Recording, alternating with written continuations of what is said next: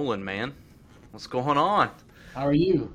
Oh, I'm doing pretty good, man. I'm running around like crazy with these storms that are just rolling in. Yeah, I can absolutely imagine that that's, that's the truth. I like your setup you have there. Yeah, you like the office? Yeah, I need to I need to send you a TCU football.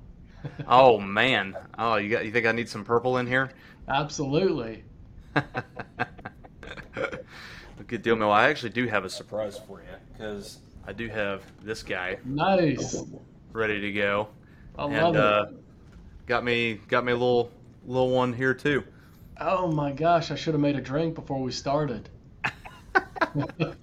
Man, I love that. Yeah, Peter's uh, Peter's been uh, handing those out to, to select people, and they've everybody's raved about them. Dude, we I, I love it, man. It's perfect. I needed some more uh, molds for for my ice cubes, anyways. That was awesome. Yeah, yeah, it was a cool idea. We came up with it because uh, I have a lake house and I drink a lot of ranch waters.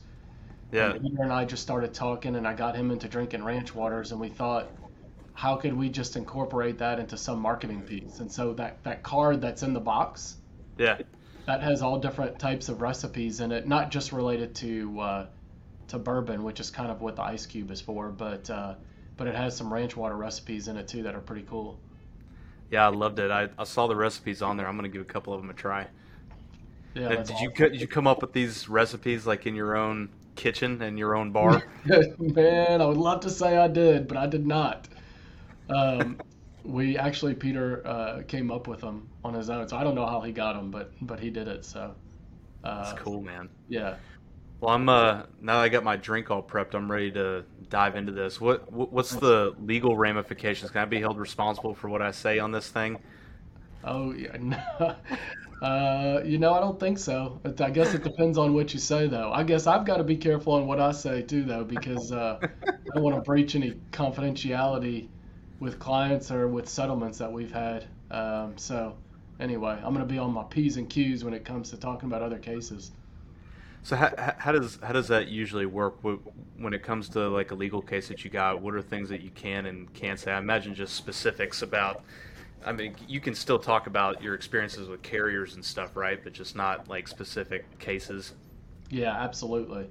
Yeah, you can you can talk about specific experiences and uh, and cases in general, but you can't talk about settlement values and who the carrier was in particular settlements, etc. I gotcha. Yep. Well, cool, man. Yeah, Well, they want to make sure nobody talks about it. You know, they don't they don't want everybody knowing how much they truly will pay on a claim. Yeah, no kidding, right? Well, uh, just for everybody listening, why don't we start off just kind of you telling a little bit about your firm and you know what you guys specialize in and and all that.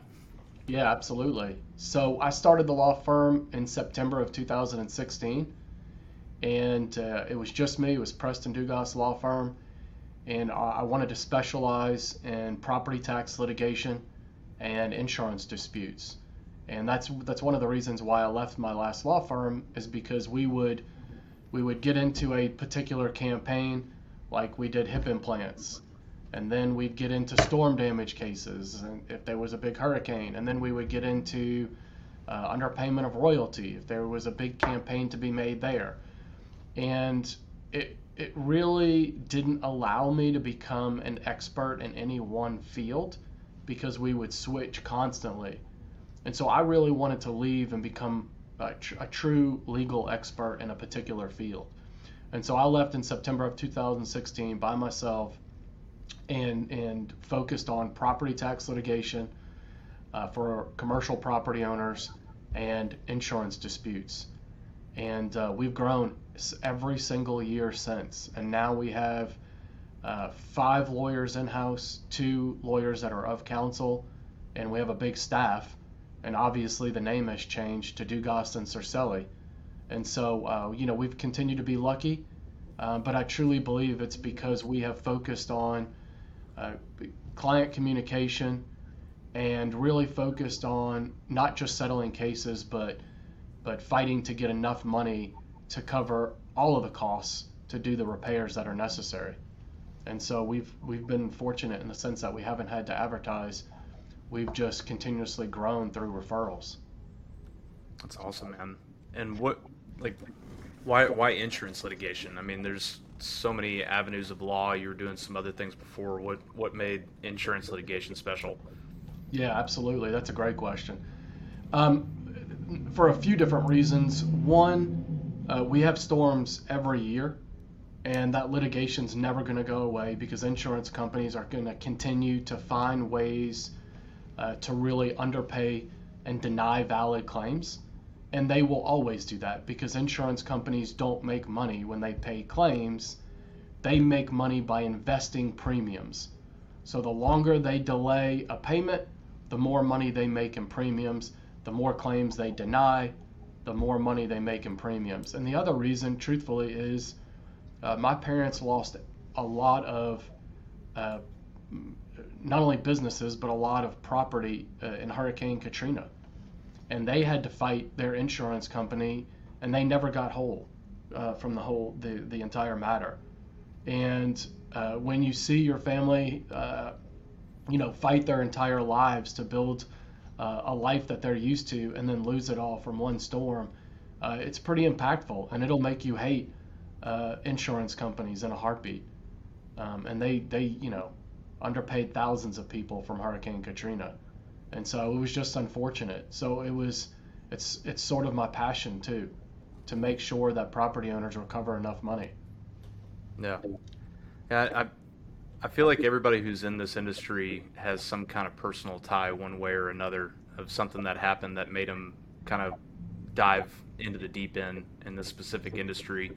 I know I came up as a roofer in this industry, and I just was kind of going along the way. I noticed that carriers were getting harder to work with, and then all of a sudden I was just like, well, who's representing the homeowner? Like who who stands up for the homeowner if if they don't know what to do and what avenue to go to? Sometimes your hands are tied as a contractor. You can't talk about certain things. So it's like, so who, where does a homeowner turn to? Because they're relying on the contractor a lot, and that's how I found out about being a public adjuster. So I feel like one way or another, somebody's always got a personal tie into this one one way, you know. Yeah, absolutely.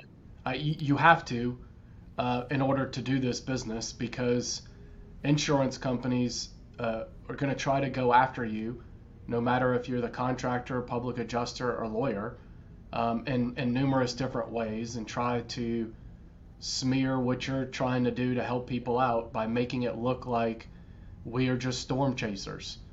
And it's a shame.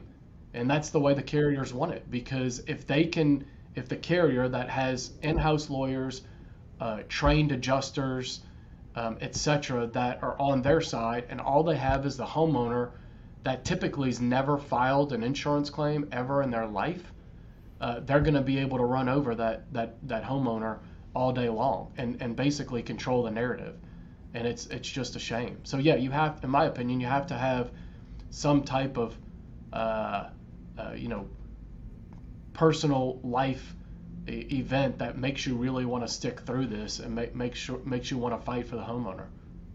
Yeah, yeah, because I, you know, there's a lot of guys in this industry, but one thing I took away from John Houghtaling is he he paints this analogy like this homeowner is on this island or that you know you've got your balance scales on each side. And it's just the the weight is severely shifted onto the carrier side for their advantage. And this homeowner just feels like they're on this little island. They try to poke holes in the relationship with the contractor or try to put so much pressure on the contractor that the contractor just doesn't want to get involved um, make it where they lobby in laws where you know attorneys can't advertise directly to homeowners so unless you get a referral from a contractor or unless you know what a PA is, you're kind of stuck out there not knowing what to do. And that's why I'm hoping stuff like this podcast and the industry in general kind of bands together to get the word out because most people, when they're hit with something and they hit some resistance, they don't know what that next step is. So that's why I really appreciate having guys like you on here so we can just kind of offer people some more information. Yeah, absolutely. Uh, yeah. And it's imperative to people for people to be informed, because how can you make any good decision without the, the all the information? Yeah, yeah. Well, I know that like you and I have talked before, and it's in my opinion, I feel like you guys have gone to trial in particular a lot, and more so than I've heard of other attorneys. I, I hear and see and meet attorneys all the time, but I never really hear a lot about cases that always that go, actually go to trial. A lot of these guys go to mitigation or they go to settlement, um, but I, I don't hear a lot about the trial and having these big whacks on the chin to the carrier. But I mean, you went to trial how many times this last year? Yeah, so in 2022, we went to trial three times, and in 2021, we went to trial once. Um, and so in the past, I would say 15 months, we've been to trial four times, and we have trial uh, March 27th in Fort Worth um, on a on on Delaney Vineyards, and uh, and that'll be one that I don't see settling, and it'll be another trial under our belts, and so it'll be five trials in less than two years, and we've got several other ones coming up too this year that'll be that'll be exciting, uh, that are pretty big, so yeah we for whatever reason uh, the insurance companies have decided that uh, they want to start trying these cases and not paying a reasonable amount to get the case resolved. And so um, our law firm has made the stance that if that's the route they're going to take, then we'll oblige and we'll go to trial against them. Period. The end. We're not going to, yeah. you know, we're not going to settle for less just because it's trial is a lot of work. Yeah. Well, and I, I've, I've found, and I explain this to homeowners all the time, the carrier's greatest asset is time. And they're a risk management company. And they realize that the longer that they stretch this out, the more likely that you're going to get fired from your job, or one of your family members gets sick, or your wife gets sick and dies, or some kind of other burden happens where you just want to give up the fight.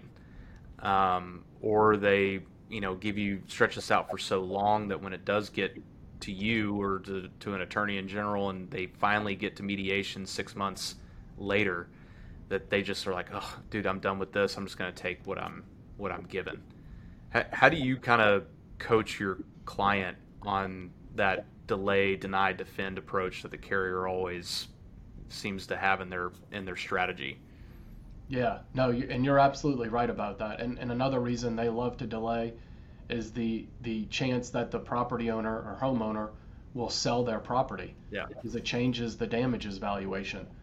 Um, and so, you know, what we really try to do from the very beginning of any engagement is we really try to uh, do a good job of letting the property owner know that the carriers are fighting more than they ever have and we will likely have to go to trial, and it could take a year to two years. But we want to know up front that they're in it with us for the long haul. And if they're not, then we're probably not the right law firm for them. They probably need to go hire somebody else. Um, but we really try to do a good job of that. Now, at the end of the day, uh, I've never forced a client to trial. It's a client decision because they're risking uh, you know, potentially risking money that the carrier has offered uh, to settle the claim. But at the end of the day, uh, we always let the client know that we're we're supportive in any uh, any way that that they want to move forward, whether it's settle or, or go to trial. And I think clients feel comfortable with us in going to trial because they know we're we're you know we've been to trial and, and we've won, um, and they, they know we'll be well prepared when we go. Yeah. I mean, talking about trial, how many? You guys are saying four times in the last 15 months. I mean, you guys know other attorneys and other firms that are in this industry. How does that kind of compare to some of the other guys that are out there? Um, you know, I don't know of any other firm that's been the trial on storm damage cases four times in the past 15 months. I just don't. Um, I've heard of some attorneys going to trial here and there, uh, but I haven't heard of anybody going as, as much as us.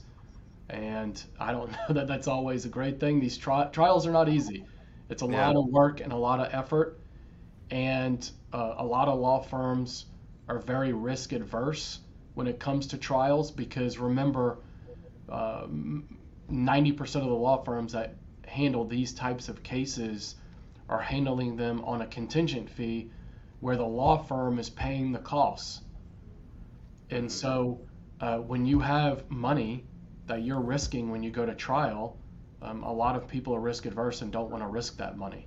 Um, but but we're willing to do that because again, we made a commitment to the client that we were going to fight to the end with this client.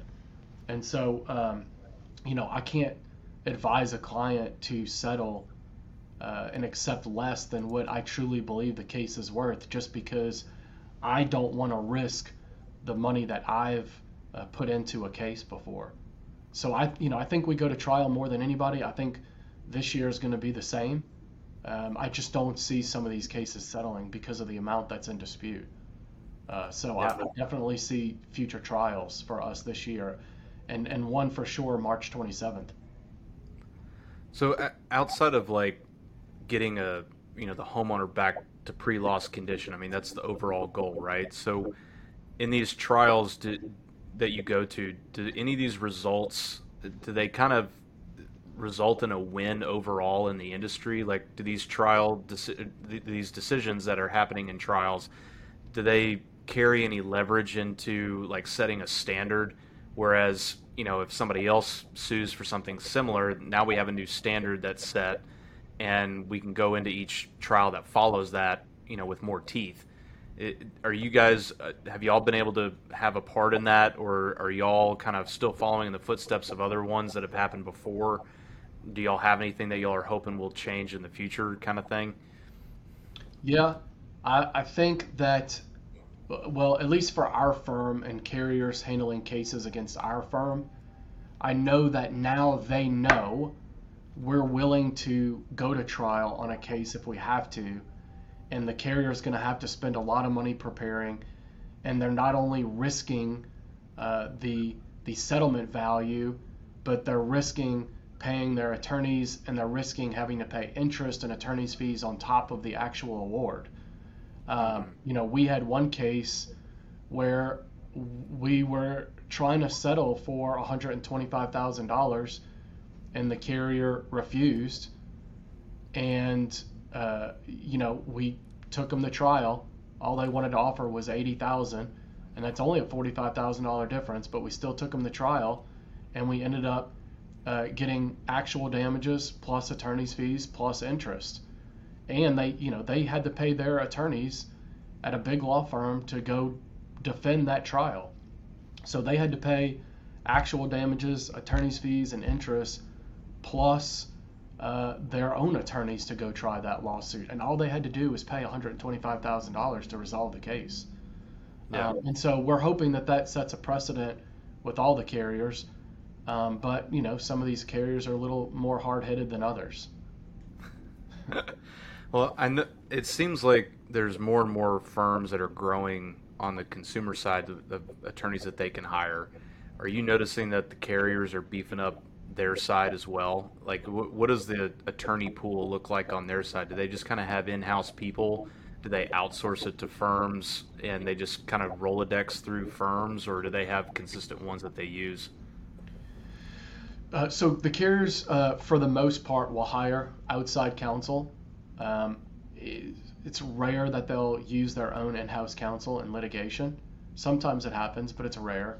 Um, and for years, uh, we saw the same attorneys for the same carriers.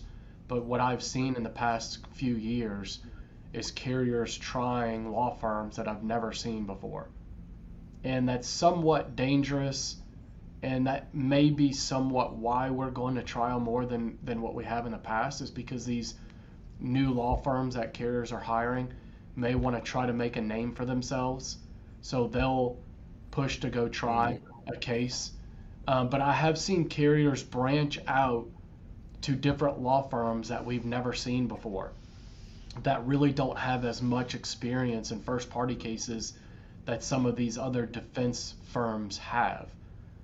And, uh, you know, it, it, it, the reasons can vary um, depending on, you know, for example, a higher up uh, vice president may have a relationship with one law firm and then that guy leaves and you have a new guy that steps in, well, he may decide to go to a different third party law firm than the other guy was. So there's different reasons for that.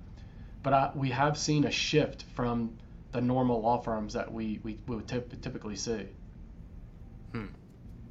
Do, do you think there's like a particular reason that they're outsourcing to different people now to these new firms? Are, are they not liking the results? The other ones, like, are the other ones getting their teeth kicked in, or are they trying to just, I don't know, like throw y'all curveballs?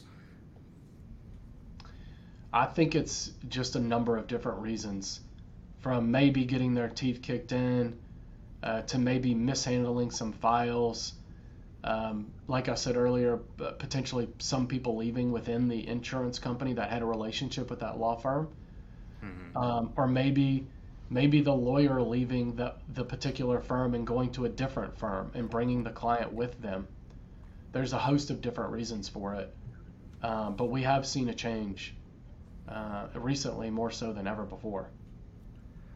Well, I know. Uh I know a lot of people, you know, they watch Dateline and shows and movies and stuff. I mean, what what areas in trial in particular do carriers like to attack? Like when you go through trial and y'all are, are y'all calling witnesses, do they like to attack certain things in these types of cases versus I don't know, uh, other other types of trial cases?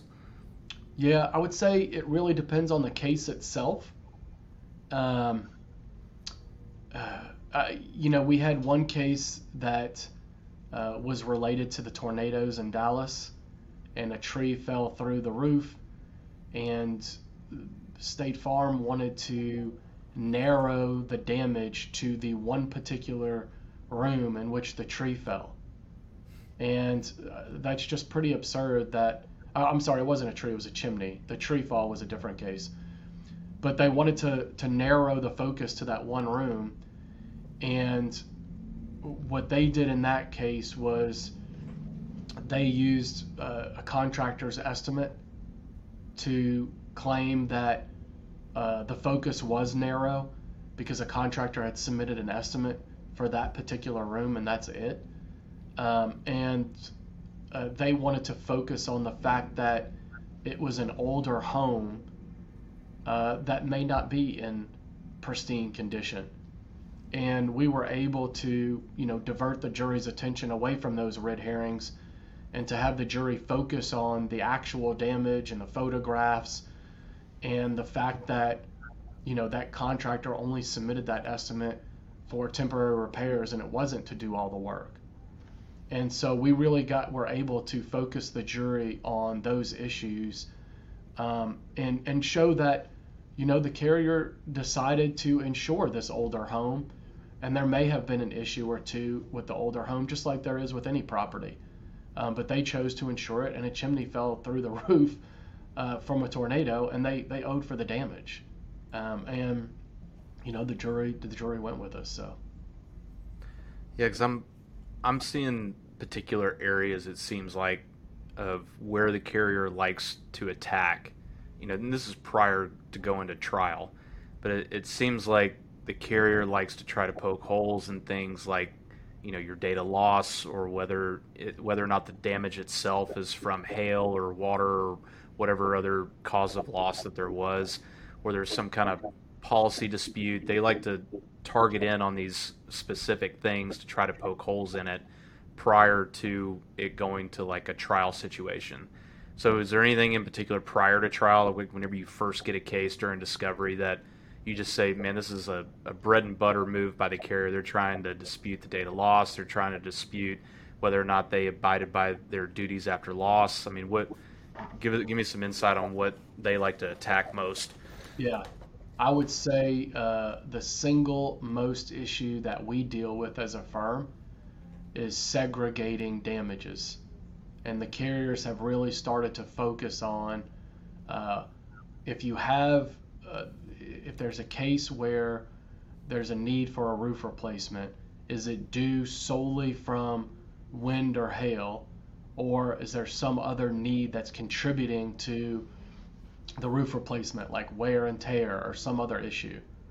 And what the carriers want to do is they want to commingle all of these different type of causes because there's case law that says they only have to pay for the damage related to the covered cause of loss. So if the carrier can commingle wear and tear and all these other issues with a covered cause of loss like hail, then they only have to pay for the portion related to the hail. And so that's that's really what they have focused on in our cases, at least, to try to minimize uh, the payout. And we've just done a really good job of, you know, focusing on the fact that the roof only needs to be replaced because of the covered cause of loss, whether or not it's wind or hail. And while there may be wear and tear, while there may be other installation issues with the roof, those issues alone are not the reason why the roof needs to be replaced. And so if you can exclude those reasons from why the roof needs to be replaced, in our mind, you don't have a concurrent causation issue. You only have one cause of the loss, and that's wind or hail.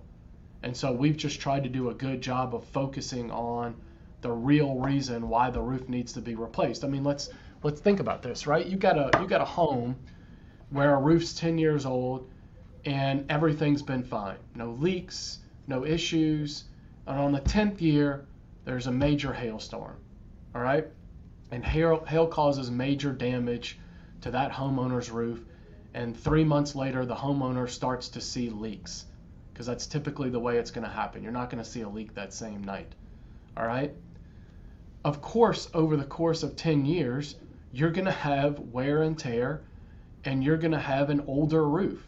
And there's no way to prevent that. I don't care how much maintenance you do, the roof is going to age over time, just like everything else in life, right?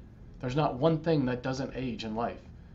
And so, what the carrier wants to do is say, well, there's a bunch of wear and tear on here. We may have hail damage, we may not, but there's a bunch of wear and tear. And that's partly why the roof needs to be replaced and you haven't taken that into consideration in your damage model. And but we fight that by saying, yes, there may be wear and tear, but the day before that hailstorm hit, the roof was functioning properly. The roof could have stayed on there another 15, 20 years, and now it can't because of the hailstorm and not any other reason. Not because of wear and tear, not because of an installation issue, and so that as a as a public adjuster, that's really what you should be focusing on as well. And that's what you should be doing in setting up the file if it ever does have to go legal or further uh, than than you handling it. Um, just make sure that you you know you are differentiating what the real cause of loss is, and uh, and and that's the single most important or single most uh, single biggest issue that we see uh, carriers fighting on nowadays. Yeah. No, and you know, I've got a file right now where it just it's exactly the situation that that you're talking about. Um, they had old damage. They settled for like a coating job a while back ago, and then they experienced uh, the freeze that happened, um, and they had water that you know came into the building and flooded like three units inside this commercial building, and um, essentially they were given the excuse that well it's wear and tear issue the roof's not in good shape. And i basically got the adjuster and the engineer on a zoom call that i recorded and i basically had the engineer admit to me that you know you guys keep saying wear and tear like where's the underwriting file to show that there was damages prior not there isn't one it doesn't exist i said okay i said is it possible that these cracks existed prior to the freeze and the flashings that are around the penetrations in the roof. And he was like, uh, yeah, they, they could have pre existed. And I said, okay, well, are we confirming that nothing leaked prior to this freeze? And he was like, well, yeah, nothing, no evidence of anything leaking prior. I said, okay, if water got inside one of those cracks in the membrane and then expanded, is it possible that that crack could have now gotten worse? And he goes, yes. and and I said, okay, adjuster, if it wasn't leaking before, maybe it wasn't in great shape, but we have causation that something went in, made something that wasn't in great shape worse, and now it's leaking. And we focused on that, and we got her to overturn it. So um, it's right in line, I think, with what you're saying, and I think in a lot of other times too, they're. I think Allstate is really notorious for this. They'll come out, they'll write, and this is for more residential claims. Um, they'll come out and they'll write an estimate underneath the damage or underneath their deductible, but they'll put enough on there where they'll, where they'll pay for individual shingles or they'll pay for one or two facets. They'll pay for your vents and flashings, but then um, they'll it'll keep it just underneath your deductible. And then if you guys quit on that and you move on, you get another claim a couple years later. Now they're discussing segregating damages out. So now you're getting a full roof replacement minus the half or the quarter roof that they paid for a year or two ago. And I'm just seeing carriers more and more play that game. So I think you're right on line with that. Yeah, no, absolutely. And the, the bigger carriers like Allstate and State Farm do it more than anybody. Um, they will play on the fact that uh, you may have had previous damage from a previous storm event. And sorry that you didn't see that claim through, uh, but uh, that we're not responsible for that because you have a new policy and the damage didn't occur during our new policy. Um, it's a shame because it's really taking advantage, again, of the property owner that doesn't know the difference. Um, and that's why it's so important to have people on the property owner's side. Uh, yeah. One thing you brought up earlier that I definitely wanted to to touch upon uh, tonight was um, just talking about the date of loss issue because that is another major issue, but it's a really a major issue for us more so than for the carriers. And I, I mean that in the sense that when we get a claim, oftentimes uh, we are having to do a full weather analysis to see what the most likely date of loss is. And a lot of times, more often than not, we're having to change the date of loss. And so, what I would do is urge contractors and public adjusters to really do the deep dive in a claim before they make it to really nail down what the proper date of loss is. Um, because changing it later uh, while we've been successful at doing it, it is very difficult and it does give the insurance companies another avenue to fight and to try to reduce the value of the claim.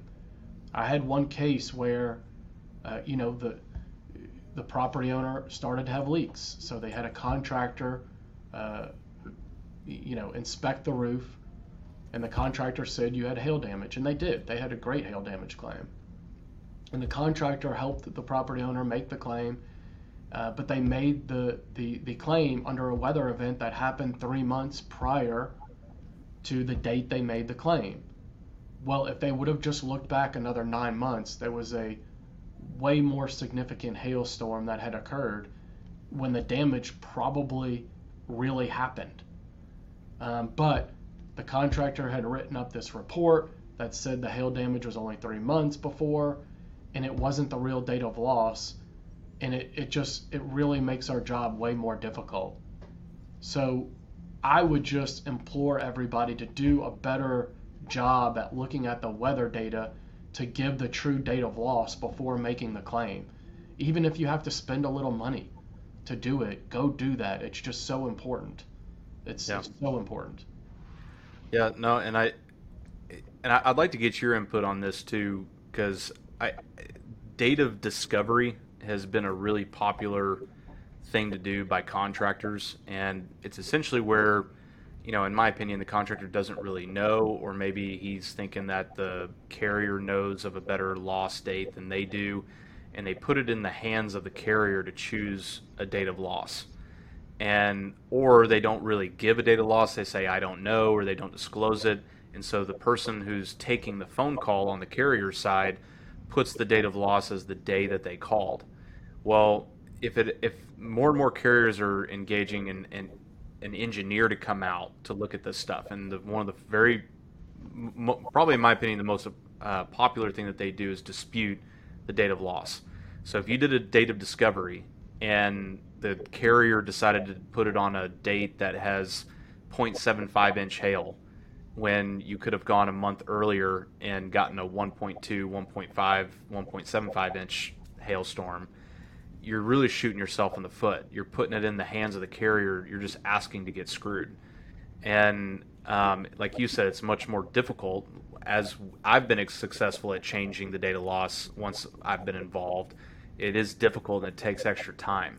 So if you set the right date from the very beginning, I feel like it it sets everything up after that much better. Yeah, absolutely. Uh, couldn't agree more. I, I, will say this though, if for whatever reason uh, you just have to make the claim without giving a date of loss, uh, I would rather you not give a date of loss and make that clear to the adjuster that that's still under investigation, but we we have just started noticing leaks, then give a, another date of loss for a storm event that's no good, right? Because as as long as the claim file is documented that you made the claim, and the date is still under investigation, then that's that's still a lot easier to change than if you give an invalid date of loss and their engineer went out and inspected just for that date because that's what they do, right? If you give mm-hmm. January 1st of 2023 as the date of the hail event, then the carrier's not going to go above and beyond to find the right date. Their engineer's not going to go above and beyond to find the right date. They're going to focus on that one date. And I'll give you a perfect example of that. Um, we uh, tried a case in November of last year, and um, I can't remember the, who the carrier was. It was a it was a commercial claim though in East Texas, and the contractor gave a particular date, and the engineer went out and looked at uh, weather events and got a whole weather event for an entire year, okay, but focused on that one particular date and said the hail was under one inch in size on that particular date and was not big enough to cause the damage that they were seeing at the property. Period. The end, right? Well, if you looked in that engineer's own weather date, he had the true date of loss in there where there was 1.5 inch hail that hit the property. And the, the size of hail that they found at the property was guess how big? 1.5 inches. But they, the, the engineers never looked at a different date. Well, we had to change the date in the lawsuit to the proper date of loss. And when we did that, the carrier made a big deal that we had to file a new claim, etc., etc. And we fought that and we won. But it would have been a lot easier if, in my opinion, they either would have put, well, we're not sure of the date because we just started noticing leaks, or if they would have just looked that entire year and put in the better date of loss, you know, which is always the yeah. best practice. What, what's what's your recommendation for you know a homeowner or public adjuster that you know if they get a file and they need to change the date of loss, that you know the carriers very very commonly just say, well, you need to file a different claim what, what's kind of your best approach, or what's your best um, thing that you can kind of little tidbit that you can give to people that might be able to beef up their approach to overcoming that rebuttal a little bit? So if they've already made a claim with an invalid date of loss, mm-hmm. or just it, that's the best guess at the time, and yeah. once somebody like me gets involved, or um, you know, the a contractor, better contractor gets involved and they do a little bit more of a deep dive and they just realize it needs to be two months earlier or something like that. That's so. If you're a homeowner or a commercial property owner, uh, a lot of times you're not going to know the true date of loss because a, a wind or hailstorm will pass by your property and you won't know if there's damage that has occurred that night because again, you won't see leaks for several months after the storm, or maybe even a year after the storm, mm-hmm. especially on commercial properties.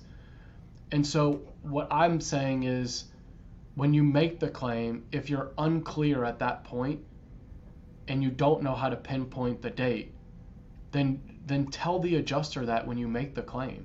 Just say, I don't know the particular date. We're still trying to uh, investigate to see when the particular date is. Because then that does put some onerous on the insurance company to at least help in that regard, even though they probably won't do much to help at all, but at least buys you time. The problem is before the lawsuit, if you give that date and then you want to change it prior to the lawsuit, then you know I don't know that the carrier is really going to uh, negotiate or try to work with you on the claim until you make a new claim. And if you don't make a new claim, then your only option is hiring a lawyer at that point. It, there's just so many pitfalls with insurance claims. It's unbelievable, and it's so it's geared so towards the insurance companies. And you know, for an example, if you have to change the date of loss, and they convince you to make a new claim, and that's six months down the road, then what a lot of insurance companies what they will do is they will say, well, your policy requires that you give prompt notice of a claim, and you've taken six months to make a claim under the correct date of loss, and therefore we're prejudiced in investigating. And it's complete BS. Um, but that's the kind of uh, stuff that, that they do to try to minimize and underpay claims. And so that's why that date of loss is just, it's just so important. Um, and if you're a contractor and you're not sure if you have the right date of loss, then you need to call a lawyer or call uh, a public adjuster uh, or, get the property owner to do that um, to, to get some help. So that way you're not making uh, a claim for an improper date of loss. It's just so important to get it right the first time. Um, and it's it just it is difficult to change. Well, that's an interesting point of like somebody trying to delay and not file their claim just in general until six months, eight months, almost a year later. Because I we run into I feel like we run into that a lot in DFW because it's the number one hail market in the entire country, and there's an estimated over 8,500 roofing contractors in DFW. So when something hits and you're in ground zero, um, or you're on the outskirts of it, um, you're flooded. You're inundated with you know 15, 20, 30 door knocks a day, and it can just be a hassle. It could be a pain in the butt. And most people are just like, you know what? I'm not even going to mess with this until all the riffraff gets out of town, all the fly by night guys get out of town, and all of a sudden that one month turns into three months, that three months turns into six, six turns into a year, and now their backs up against a wall and they're against the time clock. But most people don't know that there is a time clock. Yep. And so I, I tell everybody like if you're gonna wait, it you got to make sure you put it on your calendar or something because if you wait too long, you're, you're really gonna put yourself in a position that you could be violating your duties after loss. And it could put you in a really big bind with the carrier. Uh, absolutely. And and look, in my position for every homeowner is that if a wind or hailstorm hits your property, and you know that it hit your property, then you absolutely 100% should make a claim. And it, will do two things. One, it will lock in with that particular carrier and that particular storm date whether you have hail damage or not. Let's say you make a claim and the insurance company comes out and inspects, and they send you a letter and it says you have no hail damage to your roof. Well, great. Save that letter because if you switch insurance companies and another hailstorm hits and you make a new claim, then that new carrier could potentially blame that prior hailstorm on the damage that's existing on your roof. And you'll have that letter that says, hey, we made a claim from that storm date and and, and the carrier said that there was no damage. So we have an expert adjuster uh, that has been out that has said that there's no damage uh, to the roof. And so you, you can minimize those arguments when you make a claim. But if you don't make a claim and then you wait until a later date to make a claim, then most of the time the carrier is going to blame that previous storm event on damage. So that's why yeah. I would advise every homeowner to make a claim. Your your premiums typically are not uh, based on the, the number of claims you make, unless if you're making you know five or six claims a year, you're going to be fine. Premiums are based on uh, the number of payouts in a geographical region and, and other factors too.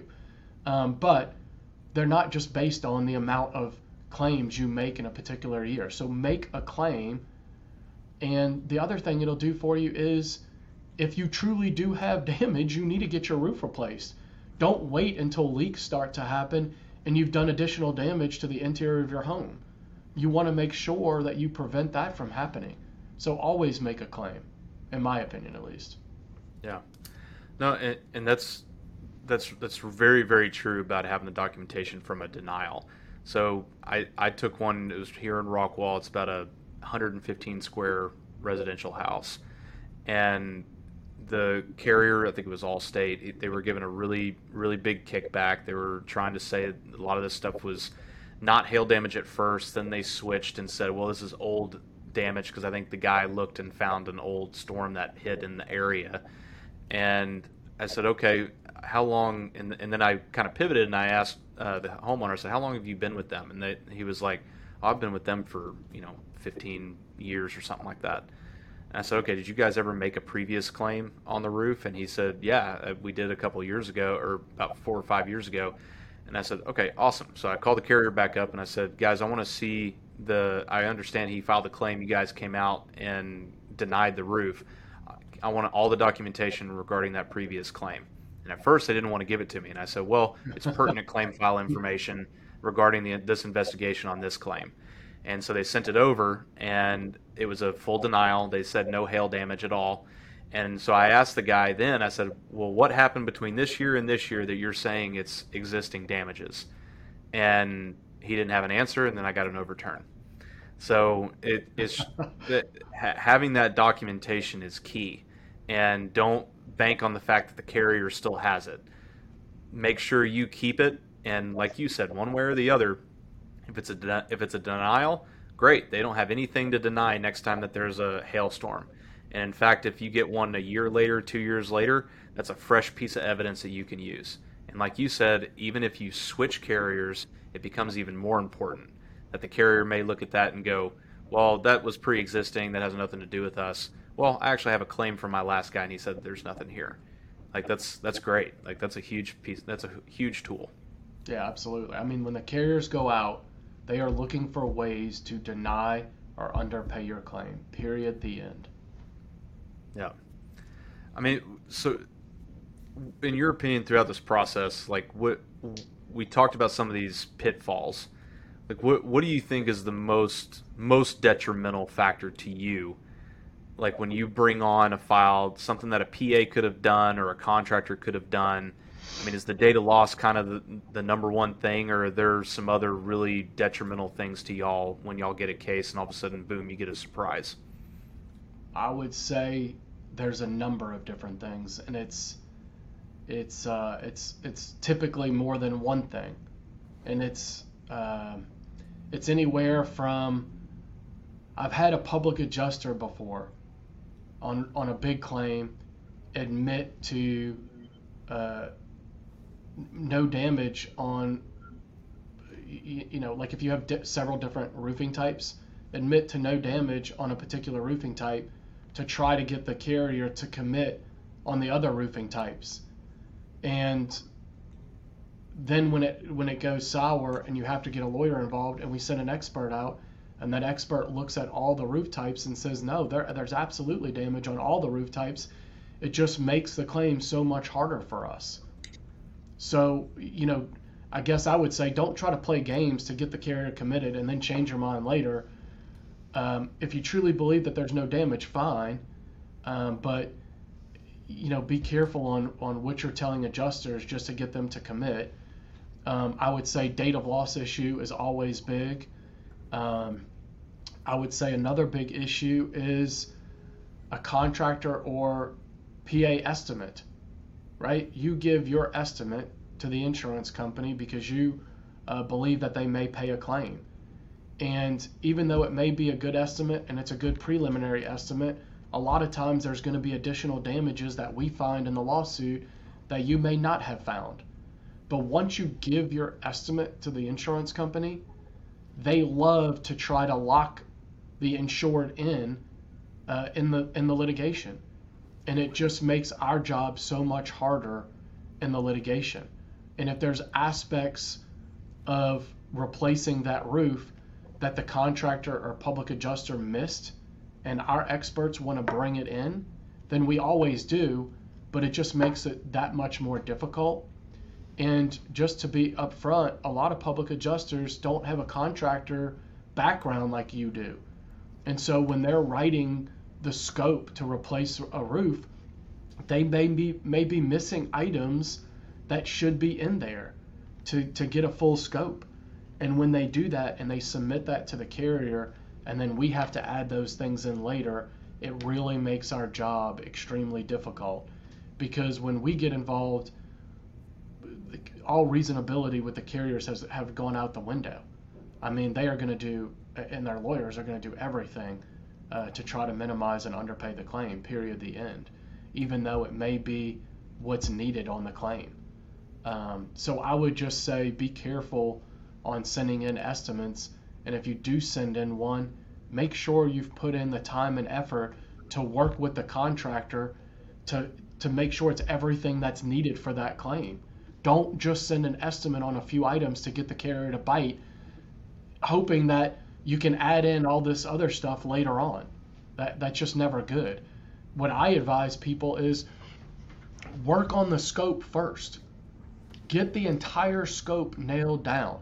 And if it's through an estimate, fine, but leave you can leave the value of each line item off of an estimate and work on scope first, get the carrier to agree on scope, and then add the cost, right? Because isn't isn't every insurance claim truly about repairing the property to what it was in pre-loss condition and nailing down what the scope is? It's not really about the cost. It's really about the scope.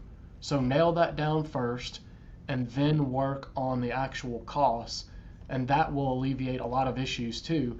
Because if you can't work out the scope, you are never going to be able to work out the cost to begin with. Um, so work out the scope. Um, yeah. for some perspective of some of the listeners out there, like a lot of times, and it just depends on the roll of the dice with the adjuster that you get but there's plenty of times where I've had an adjuster who he just scrolls to the last page on my summary, and if it's ridiculous compared to his number, he just goes, "Look, man, I, I we're so far off. You can send them to a you you can send it to appraisal or do something else with it." And I said, "Okay, well, so the price is the issue then?" And he goes, and he goes, "Yeah." And I said, "Well, can we go through the estimate like in detail?" He said, "Man, we're just so far off. I, I'm just not even gonna. We're probably not gonna get there." So what I do is I go back into Xactimate and I switch it where all the pricing is off, and I just keep it to scope, and I resend it to them, and I say, okay, now let's go through it in detail because let's not factor in price and let's just actually go through this in detail.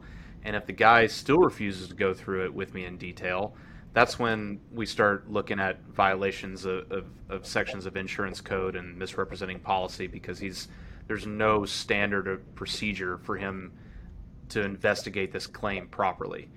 And I think that helps tee it up for you too, right? That if I bring you a file and the guy, I have him on recording refusing to discuss the scope in detail, he's completely focused on price and he won't go through any standard of measure of or what metric he's using to deny something.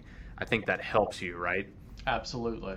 Uh, absolutely. If you can show that the insured is trying to be reasonable in the insurance claim and the adjuster and carrier are fighting you, then that absolutely helps every step of the way. Even if it's technically not an insurance code violation, it still helps. Because at the end of the day, if I go to trial, I'm having to convince eight or 12 jurors, depending on the court uh, and depending on the judge, eight and 12 jurors that don't know storm damage, they don't know insurance claims but they do know when somebody's acting unreasonable, right? Yeah. Um, and so, uh, yeah, absolutely. I mean, um, if you can work on scope and show that they're refusing to, and then you sent it to a lawyer, then wow, that looks pretty good, right? You tried to do the right thing, and all you wanted to do was talk about scope, and they they refused to do that. And so um, it's it, yeah, it absolutely helps us for sure. That's good. That's awesome. That's good. That's good stuff. What what can property owners do? And it's kind of a guided question because I know some of these answers. What what can property owners do to kind of help their case prior to experiencing a claim? right? So we've talked about some of the things that we can have after a claims happen. Is there stuff that homeowners can do? And I think this is more geared towards some commercial properties. Is there stuff that homeowners can do prior to a loss to kind of help their case? Um, you know, I think the biggest single thing is really, like I said earlier, making that claim if you have storm damage, just to, you really want to document that there's no damage to your property. And that's somewhat difficult for a homeowner to do. I don't suggest homeowners start climbing on their roofs to start documenting that their roofs have no damage because potentially the homeowners could injure themselves or, or damage their own roof. Um, so just really documenting that there's no damage. So maybe setting up a maintenance program with a reputable roofing contractor that comes out once a year and does an inspection and writes a report. Um, that would be the most ideal thing that they could do. And and I know there's a lot of reputable roofing contractors that will do it for a very minimal expense if you commit to using them if storm damage does happen. And so, um, just documenting that there, there's no damage is the biggest, single biggest thing that a property owner can do. And then when a storm does happen, and if it's hail, then take pictures of the hail. And that way you, you, you can show that hail hit that property. Um, if you hear it coming down, just open up your blinds and take a picture of the hail on the ground um, or anything to document that that hail was hitting the property that day. Um, that that would be extremely helpful uh, for sure. Uh, for commercial exactly. property owners, the, the same thing. You, you you have those maintenance programs that are massive, um, and then when you buy the property and you have that inspection report that says no no damage to the roof, keep that keep that handy um, because that's big too. But maintenance programs, um, having experts come out once a year just to inspect the property, those are just it, it's invaluable, and it's it's most a lot of people will do it for free even, just if you commit to using them um, after a storm does happen, and it's just invaluable. Yeah, because I the maintenance programs I think are great, and a lot of those are more for commercial properties. Um, just making sure your caulking hasn't t- deteriorated, having your guys go up and seal stuff up and make it t- nice and tight, um, and getting a report on that, I think definitely would help. And I, I got this one from you about the ring doorbells that people have and and any security cameras that they have. You know, some people I know y'all will typically have some kind of cloud storage and it only keeps videos for X amount of time whether that's a day or five days or 30 days, whatever plan that you have, make sure that you save that video, right? So if you've got a pool in your backyard and you've got a security camera or something and you just see these, you know, mortar shots going off in your in your pool, save that video. And that way when the adjuster comes, you can just give them that visual and you can have it in your back pocket if it goes any further. Um, you know, I, I know people take pictures of hail, but honestly, go out and when it's safe, obviously, don't go out there when it's all dropping down on top of you. But go pick up some of the biggest some of the biggest pieces that did fall and put it next to something like a quarter or put it next to like a Pringles can cap or something and just show how how big it is, something to reference. And that way, when they say, well, you know, the, the map only shows one inch hail, and and then but you've got a picture of something that's 1.5 inch on your counter. That's a that's a big statement. So I, I think that's really valuable to have. Um, and then I tell people, some of my customers too, that hey, if y'all sell this house, y'all get a new house, or y'all buy, y'all are just in the market to buy something new. After y'all, or before y'all close and everything, have me come out I don't mind doing it for free, and most roofers don't because they know that you're going to call them when something does happen. Um, most roofers will come out for free and they'll do a little report for you on a brand new house that you just bought. And I'd take pictures of the chimney cap, the rain caps, the flashings. Um, if there's any kind of like torn shingle or anything that's like got a lot of deterioration on it, I'll take a photo of that and I'll give that to the carrier when they buy the house. So then when they do have something, I can go back and say, well, look, you, you say that this was here prior. Well, this rain cap clearly shows that there's no hail dents in it. And just something along those lines are some tricks that I've that I've used before. Yeah, absolutely. That's a great idea. I, I mean, I had a, a client one time who, who put the hail next to his finger, and the Mhm. carrier wanted to claim that the, the hail was less than one inches. So we took that picture and we measured his finger and where the, the hail size was, and it was an inch and a half. And it's just, you know, I mean, it's it's just nail in the coffin, you know. Yeah. Um, so absolutely, all great ideas. Well, and, and I think you know I've talked with this about with a few other guests. I think the best defense is just having a good policy to begin with. If you got a crap policy, it limits how how much production your your PA can do and your attorney. And our hands are tied to a certain extent if the policy is a crap policy to begin with. So I tell people all the time that you know PAs, myself and other PAs that I know will review a policy for free.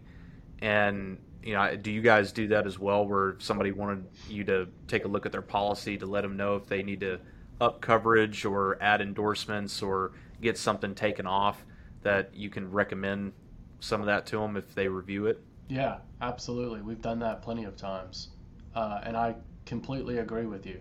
And t- in the state of Texas, you are presumed to know what's in your policy, and so every insured should read their policy, and if they don't understand what's in it, then ask for help to understand. And the person not to go to is your agent. Your agent likely doesn't know everything in your policy. So don't go to your agent expecting him or her to know everything in there. You really should be asking uh, a, somebody like a public adjuster or a lawyer to review the policy uh, so you can have a better understanding of what's in your policy because Texas expects you to. Um, and so, yeah, it's just so important.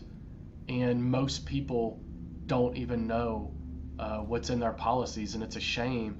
And the agents that are selling these policies don't even know. And so um, it's it's just a shame. It just really is. The, the state of the the insurance industry is just getting worse and worse.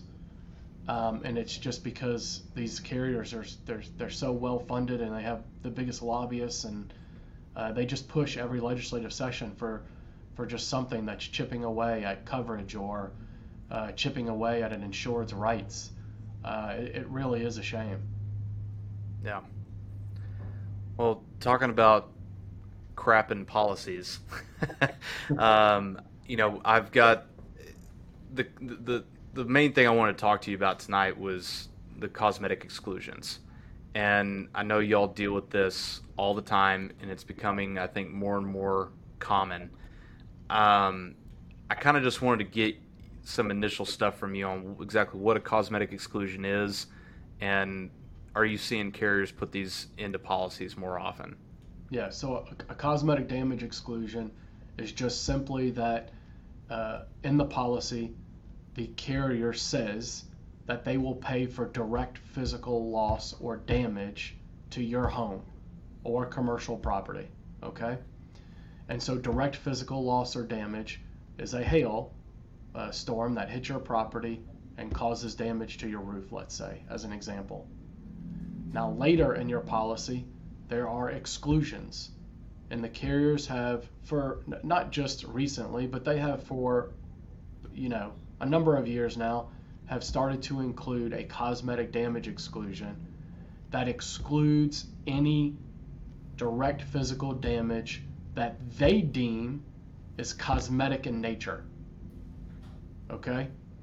And so when you have a hailstorm, the carrier will come out and sometimes they will admit that you have direct physical damage to your roof, but they claim that it's cosmetic in nature and therefore it's not covered under the policy.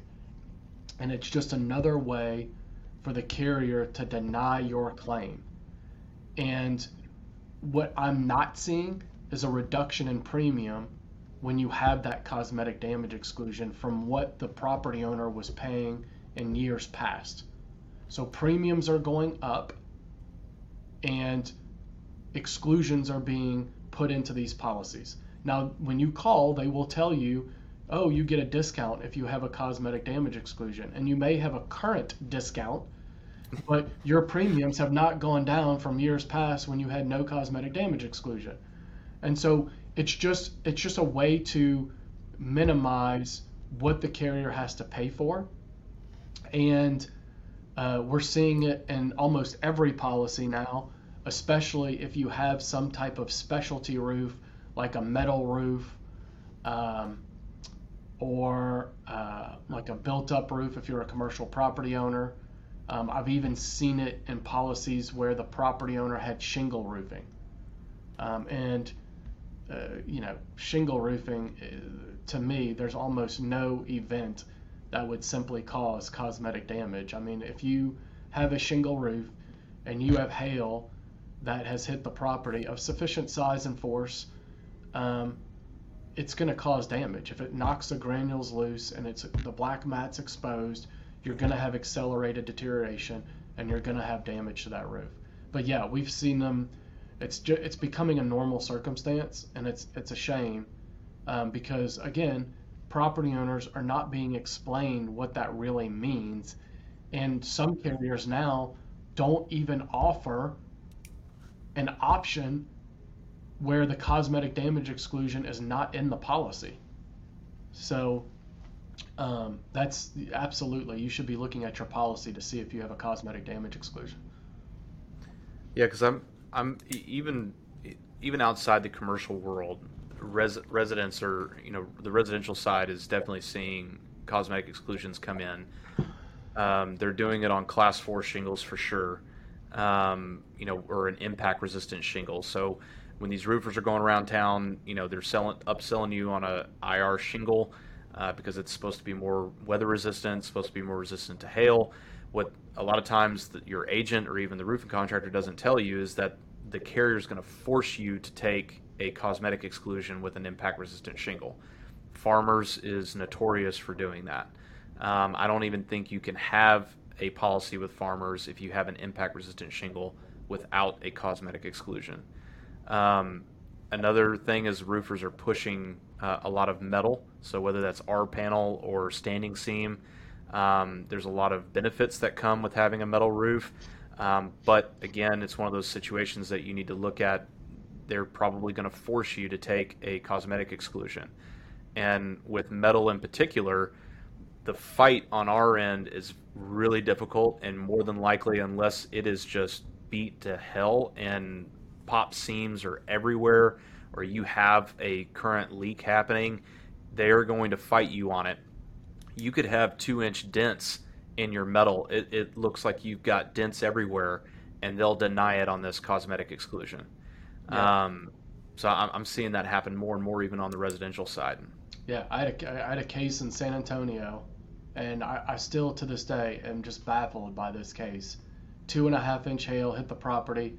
We had pictures of the roof, and I mean, it just, it was a copper metal roof. It was pummeled from hail, and the carrier uh, denied the claim based on a cosmetic damage exclusion. And we had to get two weeks before trial before the carrier paid enough money so the property owner could get a brand new roof and only pay their deductible. And um, absolutely ridiculous because anybody looking at this roof would not think it was cosmetic damage. I mean, it was it was blasted. Yeah. Um, but but they use that exclusion to delay and deny this claim for years. So. Well, and I don't want people to be hesitant to getting IR shingles or hesitant to getting uh, metal roofs. I just like to set the proper expectation. Set an expectation, meet an expectation. People just need to understand what comes with having these products. If you're going to get one of these things and you get pummeled, don't be surprised if the carrier gives you a hard time. Yeah. Be prepared um, to put up a fight because you're probably going to have to. And as long as you understand that and you weigh that into your decision of getting that type of a shingle or that type of a metal roof, then you know you're a little bit more prepared when the time comes. So absolutely. Um, but you know, in these cosmetic exclusions, where the term functional and cosmetic come up all the time, whatever functional damage means, because um, it's never defined in the policy. You know, where where does the li- where's the line drawn between functional and cosmetic? Yeah, it, it really depends on the, the particular type of roofing material. And uh, it almost depends on which expert you ask as well. Um, I guess for us, if it's a metal roof with a galvalume coating and that galvalume coating is cracked, then we have uh, good evidence from our experts where there's going to be accelerated deterioration of that roofing system and it's going to cause rust, rust and premature failure. And so to us, that's functional damage. Um, on a shingle roof, again, in our opinion, um, if that black matting is exposed, you're going to have premature failure. And if it's exposed because of hail, then that's functional damage, in our opinion. But this whole cosmetic versus functional is really an insurance insurance created, uh, you know, insurance created issue, uh, really, and they don't define it on purpose because they, as long as they don't define it, then it gives them the uh, the ability to deny it on whatever basis they want, right? But if they start to define it, then if it meets that definition, they have to pay. And that yeah. that's why direct physical damage isn't defined either. Um, the more subjective the insurance company can make it, uh, the more they can deny and underpay a claim. And that's what they want because statistics show that the vast majority of people will not fight. Yeah. No, I, you nailed it on the head, man. I, I, in in another attorney that I've talked to in depth about these, he he breaks it down that most of these cosmetic exclusions come down to what's subjective opinion versus objective evidence. And there's a reason the carrier doesn't define these things very well in the policy because then they're then they're on the hook. So they like having this ambiguous subjective opinion area. Um, but the way that we've kind of uh, been able to work through these cosmetic exclusions is understanding exactly what the metric is. So typically, there's some verbiage in, in, a cosmetic exclusion somewhere along the lines of service life of the materials or the roof's ability to shed water is usually verbalized one way or another in a cosmetic exclusion but the metric that's key in that, in my opinion, and I want to get your take on it, is the terms prior to loss. So typically, whatever metric or verb that they're using in that in that terminology in that in that exclusion, it all comes down to prior to loss. So if it's the service life of the material has been shortened as prior to loss, if the uh, roof's ability to shed water has been altered as prior to loss so when I get these engineer reports that say, yeah, the, there's a separation in the lap seam, but the roof's at no greater risk of eh, of having water intrude than before, I I break that down and I attack that all the time. I go, are you? Is that your opinion? I mean, what what what's the measurement that the lap seam has to be separated in order for water to get in? And I usually break that down to a point where that where I say, okay, the only thing that matters is is it at all more risk than it was prior to loss, and that's usually how I work around those. Like, is that am, am I kind of on key with that? Yeah, absolutely, and that that's a great way of explaining it, and uh, and that's exactly how we attack it, um, and so uh, completely agree with you there. Um, if it's affected more so than it was prior to the loss by anything, the service life more susceptible to to um, to leaks, whatever it may be, then yeah, absolutely, you can argue that it's functional damage and it's more than just mere cosmetic in nature. But you know, the, the, these these cosmetic damage exclusions ha- are evolving as well, and so I, I know the the policy provision I think that you're talking about. Um, that used to be the standard cosmetic damage exclusion, but now they're they're becoming more stringent and more restrictive in the sense that they're requiring a demonstrative hole, um, which again, if you're focusing on the lap seam and you have a lap seam open, then you have a demonstrative hole, in my opinion. But depending on the particular cosmetic damage exclusion you have, yeah, there's different ways to fight it. Um, but I, but I agree um, with exactly what you're saying about them. When you're talking about it, for, for those that are just kind of listening that aren't familiar with it, uh, can you describe exactly what you mean by a demonstrative hole? Because uh, what most people are, are, typically interpret that as is a physical hole in the decking that you know you got a waterfall in your living room. Is that right? Yep. Yeah. And so it's again, it's not defined in the policy. So it's how do we define what a demonstrative hole is, and it just depends on what the damage is that we're seeing. Um, you know, is it just a crack? Because uh, what what is exactly a hole? And so, you know, it really just depends on the type of damage that's there. Um, but some of these policies now have become much more stringent in what they're requiring uh, because the policy language they have seen that uh, can be easily um, easily beat by objective evidence. And so the only way to change that is to make them more stringent and become more difficult. And so, uh, you know, um, we've just fought it on on many different many different fronts, just p- depending on the actual damage and the policy language that's left in front of us. Yeah, and I and I think from a a perspective that may help some contractors too is just understanding the product that's on the roof as well. Yeah. And if you understand how that product is made and what layers there are to the materials, if you can show that visually and break that down to somebody, because more than likely these, these people they don't know what what what all these components are. Um, a lot of them have never even been been in construction before. So to make them understand this, you got to use visuals and some you know pretty basic stuff to get them to understand.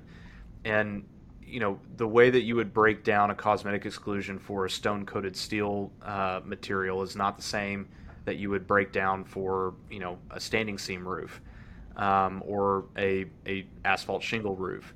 So um, you know, for instance, there's a difference between a Galvalume uh, standing seam and a, and a Galvalume that has a Kynar resin coating on top of it.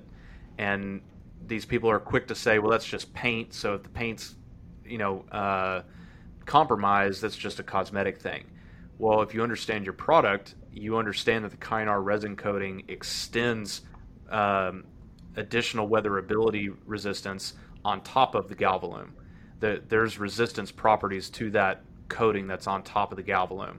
So even though the Galvalume may be okay, that re- that resin coating that's on top of that has been compromised, and you've got to understand what your product is.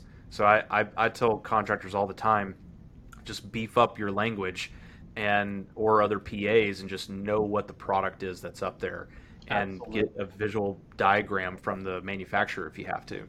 Yeah, I, no, I completely agree. I, you know, on a TPO roof, one idea that I have had, if there's a cosmetic damage exclusion, is hiring a materials expert who can uh, maybe look under a magnification of a hail hit on a TPO roof and to see if that material has been uh, stretched or degraded in a, in a manner in which it's going to lose serviceability over the lifespan of the roof. Now, I haven't had to do that yet on a TPO roof, but that's one idea that I've had um, because a lot of TPO cases fall on whether or not there's a fracture in the actual TPO material or not. And I just don't think you have to have an actual fracture to have functional damage to a TPO roof. And so uh, that that's one area that I have, have thought of, of. Eh, eh, So just to follow up on your your comment exactly, know know your material, and know what's considered functional damage to that material and what's going to cause that material to fail prematurely, if not at the time that the damage occurred. Yeah. No, it, you're completely right. And to piggyback on the TPO subject, um, you know, we just got a 400 square job bought and approved where there wasn't a visual tear to the TPO on the top layer, but we got it bought on loss of adhesion because it was a fully adhered system. Now, if that system isn't fully adhered, our approach wouldn't have been the same.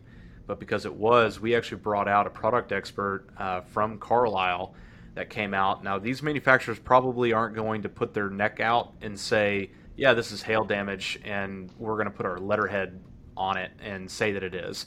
But they, some of them, sometimes they will, sometimes, but more, more than likely they won't. But what they will say is our warranty isn't going to be extended on this product anymore. And for what reason? Well, because the likelihood that this fully adhered system is going to fail because of a recent loss that happened. And we use that as kind of a back tool, but we, we were able to prove that without bringing them in physically, like on site or do a report or anything. Yep. But the reason I bring that up though is I don't want to get too technical. I just want I just want homeowners and property owners to know these are the types of questions and these are the types of things that you need to make sure your contractor can do. And if they don't know these types of things, if they don't know how to use utilize these tools, they may not be the best fit for you. Um, they may be able to put on a great system, but to deal with insurance to get it paid, that's probably not going to be the person that's going to get it done. Or you have somebody like a public adjuster to come in to help out. That that's basically where I'm trying to take it. Yeah, I, and look, that that goes back to what we talked about originally, right? That the property owner, if they keep you on an island, then they will win every single time. But if you bring in the proper team, then at least you'll know the truth and can fight or not fight depending upon what you want to do. But you don't know the truth unless if you have the right people there looking at it, right? Most property owners don't even know if they have damage or not. And if you don't have somebody looking, then you may never get coverage. And if you don't get coverage for that particular storm event, then you may be out of luck for future storm events as well. So, yep. yeah, absolutely. I mean, property owners just need to realize that a lot of times a storm event causes damage and you may or may not know, but at least get somebody to look at it. Yep. No, and that's great, man. And um, I what I see a lot happening to these cosmetic exclusions is they will deny replacement of say a metal roof, but they'll offer an option to do a coating job on, on the roof, and this is particular with hail uh, when, when we have hail events. So there's I've had a couple clients that I've dove into a claim on hail, but then I find out there's a previous claim that happened five years ago, and what ended up happening is they accepted a coating job. You and I both know that that's not a proper solution uh, to a, what I guess what I'm saying is I, I want to know your take and your, what you think your the response should be from property owners when they are put in this situation, and how to kind of handle that or, or change their thinking to not accept that type of a solution. Yeah, well, I, I mean, you know, if, if it's a home or a commercial piece of property, that's a major asset, and you you don't want to just put a band-aid on a on a larger problem because at some point you're going to have to fix that larger problem. So if if if there's a situation where the carrier owes for a roof replacement and you're just accepting the band-aid, then all you're doing is pushing off the inevitable. Um, the coating's never going to last as long as the, the roof will last, and the carrier owes to put you back in your pre-loss condition. So they owe for that roof. And if you just put that coating on, then again, if a subsequent hail event happens, you may mess up uh, your claim for that subsequent event because you're going to have to show damage uh, to that coating that can't be repaired uh, to get uh, or, or, or, damage to that coating where you can't repair that coating and can't repair uh, the, the, the underlying roof. And so all you're going to get is new coatings put on. And so i just i can't stress enough how important it is to make sure that you see these claims through to the end so you're protecting your property and your asset and your investment um, because otherwise, what's the purpose of insurance? You might as well just not pay your premiums and get insurance in um, yeah. if you're not going to take advantage of it. Well, and the main reason I want to talk about the coatings uh, when when a carrier offers you a coating, and this is my opinion, they, they this is a tactic that they're using. They're they're trying to put a band-aid on something, stretch it out past the timelines of when you're able to take action against them and or whatever your window is to file this claim. And you if you accept that and you get outside of that one year two year three years later now all of a sudden you start having leaks you're not going to be able to go back and pursue that claim. You're you're even outside your statute of limitations to be able to sue and to even bring in a lawyer. So uh, in my opinion they, they're trying to stretch out this timeline to where they can hold off for now, get you outside your timelines, and then they don't have to pay for it. Or if you get hit with another storm, you're not going to be able to dictate what damages are what, and they're going to try to say, well, this is all old damage. This has nothing to do with us. We gave a coating a while back ago, and they accepted it. Yeah, I, I mean that that's a good point. I, I mean personally, I think that they sell the coating because they hope that that appeases the property owner, and the property owner thinks that, hey, we're we're good now, right? We got this coating, and it's because the coating people are going to sell that it's going to last 10 to 20 years, you know. So they yeah. they think they've got what they need to protect their property when they really don't. And most people, what they don't realize too is if you have a flat roof and you put a coating on, and that flat flat roof is water saturated, that flat roof is going to continue to leak. Um, mm. Because that water, that the, the water within the in the roofing system is going to continue to come down, and it, uh, it's happened to numerous clients of mine, where, uh, you know, we've gotten their roof paid, and they they thought, oh well, I'll just do a recover, and then they're calling me six months, a year later, saying that their roof's still leaking. Why? Well, it's because your roof was water saturated and that's why the carrier paid for a roof replacement. You should have gotten the full roof replaced. So yeah. coatings, you know, I guess coatings are good if if you truly have some other roofing issue that's unrelated to a storm event and there's no insurance coverage and you have to come out of pocket, it's a cheap way to temporarily protect your roof. But coatings are not a, a end all be all solution. And yeah. you shouldn't let the carrier convince you that that's appropriate for to put you back in your pre-loss condition um, when it's really not. If um, if if you let them say no now, like will they will that be used against these property owners in future claims down the road? Like if you settle for something less, like a coating job or a denial, do you think like the carrier catches on to that and they they know that you're not willing to put up a fight later on down the road in future claims? I don't. I don't think they track each property owner like that. Um, I, I just think that the carriers inherently are going to try to sell you on something that's less than what you need. Um, because again, they don't make money by paying out claims, and so they're they're always going to try to sell you on something less than what you truly need. Um, and so I think in that regard, they will do the same thing to you over and over and over again. Uh, now, if you have a, an adjuster who's savvy and he goes out there and sees that you've accepted a coating in the past, he will probably try to sell something like that to you again in the future. Why not? Um, so, yeah, I just can't stress enough. I mean, it, it just really every conversation you have about this really just boils down to as a property owner just making sure that you have somebody that knows what they're doing to help you um, and it's just so important. I, yeah. I just, you know i can't stress that enough because the carriers do, do truly want to put you on an island so that way you won't fight and you'll give up. Um, and that's that's just the reality of it. And it's a shame it really is. Can um I mean, uh, can a can a property owner only involve you in terms of like representing you in like litigation, or can they bring you on prior to you filing, you know, a suit against their carrier? Yeah, so property owner can bring us on from before they even make the claim. Um, there's only there's only two people in the state of Texas that can represent a property owner in negotiating an insurance claim, and that's a public adjuster and a lawyer. And so, yeah, property owners um, can call us up before they even make a claim, and, and, and property owners do from time to time, uh, just from past clients. Or, you know, we do property tax litigation for commercial property owners, and they know what we do. And so sometimes we get a call from one of our property tax clients. Um, so, yeah, absolutely, they can do that, and we charge less of a fee for that. And the goal is to get it done without having to file a lawsuit.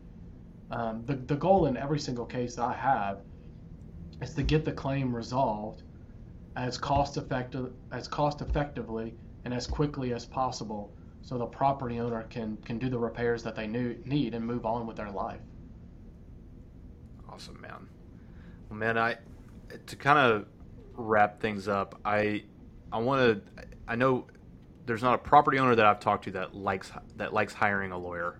uh, that, that there's there's a few out there, but um, most people have this kind of aura around hiring an attorney, and they have some fears about it. They think that you know it's going to take X amount of time. They think that attorneys are going to take you know 35, 45, 55 percent of proceeds, and they think that that's going to come out of their budget that they get to do the work and then they they fear that they're just going to spend all this time, all this energy, and they're just going to end up with not enough money to do the project anyways. So can you can you kind of talk a little bit about that to kind of put some of those fears to rest a little yeah. bit?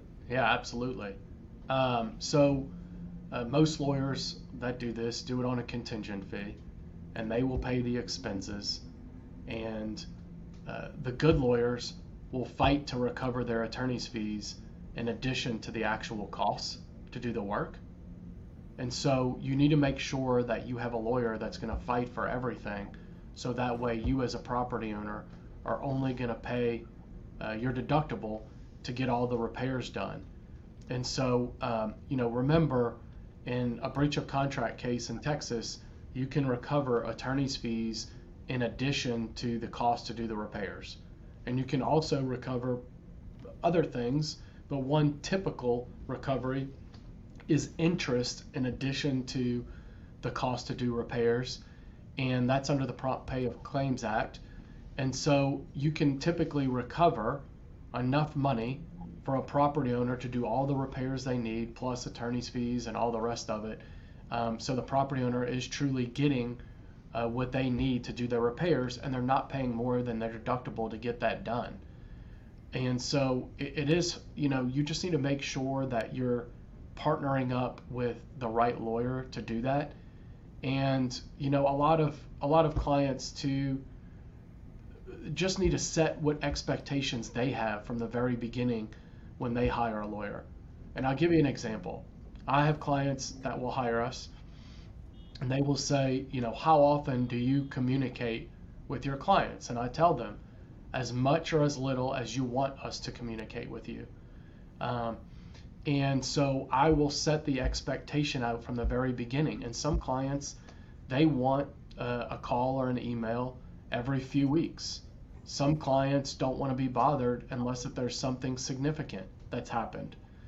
Uh, but as long as you set expectations from the very beginning on client communication, what you want out of the, the lawsuit, then the relationship with the lawyer is going to be a great one. Um, and and you know if it if it ever starts not to be, then you need to let that lawyer know immediately.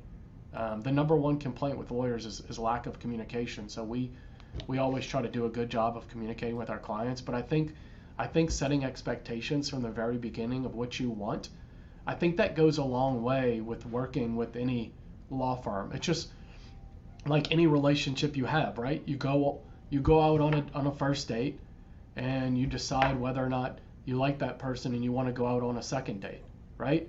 And at some point in that relationship, you, early on, you have to set expectations. If you if you start dating, a, and I'll give you a great example. If you start dating a girl and she never wants to have kids, but you want to have kids, then why would you continue dating that girl? You know you're not on the, the right path together for life right? And, and you have to have those same types of talks with your lawyer. And you have to get on the same page from the very beginning of the relationship. And as long as you do that, then I, I think you'll have a better experience with, with the lawyer um, and, it, and it won't be as scary. But just keep in mind on these lawsuits, you can recover attorney's fees and interest in addition to um, in addition to the actual damages. And maybe that's why we go to trial so much is because we're not just settling a case and taking a chunk away from the property owner. So ask your lawyer when's the last time they've been to trial, um, because that that'll have a big impact on whether or not you should hire that hire that lawyer or not. No, that's great, man. Well, no, well, man, I, I, I love having you on, man. I think this is awesome, and I know for some listeners listening to this, sometimes they can feel like they got their teeth kicked in, or it seems a little doom and gloom the stuff that we talk about, but I think there's been some really good positive stuff that's come out of this. And I always like to end with you kind of giving some insight about some good things that are happening, some things that you see in the industry, some things that you see on with some changes that are going on. What, what's something to kind of end on that's that's positive that you've been seeing lately? Um, you know, I hate to say this, but in our industry, it is pretty difficult, right, to see the positives because it is so uh, one-sided. I will say uh, one of the positives that I have really seen is a lot of these federal court judges that were tough on bad faith and tough on these insurance claims is really seeing that a lot of this is carrier driven and they're starting to to turn the tide around on these carriers and starting to deny uh, a carrier's request to end the bad faith inquiry.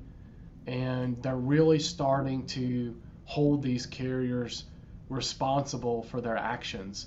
And I think that that is a is a major positive um, because when you had the court system uh, starting to realize that these these insurance lawsuits have a lot of validity to them and they're not just lawyer driven or public adjuster driven or contractor driven that there's they're actually valid lawsuits and it's the carriers that are creating the problem. When you have federal judges and state court judges that are starting to see that then that's when hopefully change will start to be made in the in, in the the entire industry and so uh, in, in that regard, I'm hoping that that helps the tide swing and it become uh, fair for for the insured. Um, and so I, I think that that's the, probably the biggest positive that I have seen as just a true litigator and these insurance claims. That's awesome, man. Well, brother, I can't thank you enough for coming on, man. I think this Marcus, has been great. Let me, let me ask you. I, I didn't yeah. ask you a question. What what positives are you seeing? So some, like you said, it, it's it's tough to see it sometimes because you and I are in the problem business, right? The only time people call us is when they've got problems, and um, some positives that I'm seeing is that the word is getting out more about what a public adjuster is, and I think um, our industry is is getting smarter overall um, I think this industry, in particular the hail market, was chock full of guys that were snaking deductibles and doing a bunch of uh, bad stuff. That stuff is still out there. It's still happening on a large scale, but I think it's it's decreasing. And I think the guys that are in this industry for the long haul are we're kind of banding together. And it used to be I'm not going to show my cards to this guy. I'm not going to let him know everything I'm doing. I'm not going to share information about tricks that I'm doing. And I feel like that's kind of turning a little bit where the guys are sharing information and people are getting smarter in this industry because at the end of the day the the people that we're up against are multi-billion dollar companies. They have millions and millions of dollars that they use to lobby to get things changed they are expert advertisers. Um, they make everybody believe that you're in good hands or they're a friendly neighbor. Um, and they're very, very good at getting people focusing on what people want to focus on, which is their monthly premiums, getting their premiums down. But I feel like the smarter the contractors are getting, the smarter that the experts are getting in this industry, the more the word is growing to homeowners. And I'm hoping from things and avenues like this podcast and other things that homeowners will have more tools in their pocket that they don't shoot themselves in the foot before they have a loss. Like they can have a better policy in place. They make sure that they have the proper endorsements, that they don't take on exclusions unless it's something that they understand and they're prepared for. Yeah. So the spread of information I think is something that I'm really excited about. I'm really excited about this podcast and I'm really excited for anybody who comes on here. Um, and I'm I'm not doing this to try to get sponsors and endorsements and try to make money with this thing. The only thing I'm doing is trying to get information out there. And that way, when clients do call me, we have all of our tools at our disposal. I'm not having to shoot ourselves in the foot. Oh, you've got building code coverage. Oh, you got you know slow seepage uh, endorsement on your policy. That's awesome. I don't have to fight that. awesome, cool. Like let, let's let's get rocking and rolling. So I, I think I think overall that that's what I'm most excited about is just this information and the industry as a whole getting smarter. Yeah, and yeah, look, it, it, the the scariest thing that would happen to the insurance industry is if we would all band together uh, in a concerted effort to try to make things fair. Uh, I think that's what they fear the most, and um, and absolutely, I agree with that. I mean, the more we can arm these homeowners with information, then then the better they the better chance they have of getting paid what what they truly uh, should be paid, uh, so that way they can make the, the, the repairs that they need done. So I, I love this podcast too, man, and I've enjoyed this. Um, and so I'll, I'll happy to come on anytime you need me, and happy to answer any questions for anybody uh, to help help inform people. And if you're a lawyer watching this, and you need help on a claim, or you need a deposition transcript, or or you want to talk about one of my trials, then call me. I'm I'm happy to help out anybody, man. That's awesome, man. Well, I'm excited to show up to that Fort Worth trial. I'm going to have a DC just painted on my chest without my shirt on. Is I love it. it. Can, can, I, can I come in shirtless with like a big sign? And, Absolutely. And hey, March, you on? March 27th, Judge Pittman in Fort Worth, Delaney Vineyards.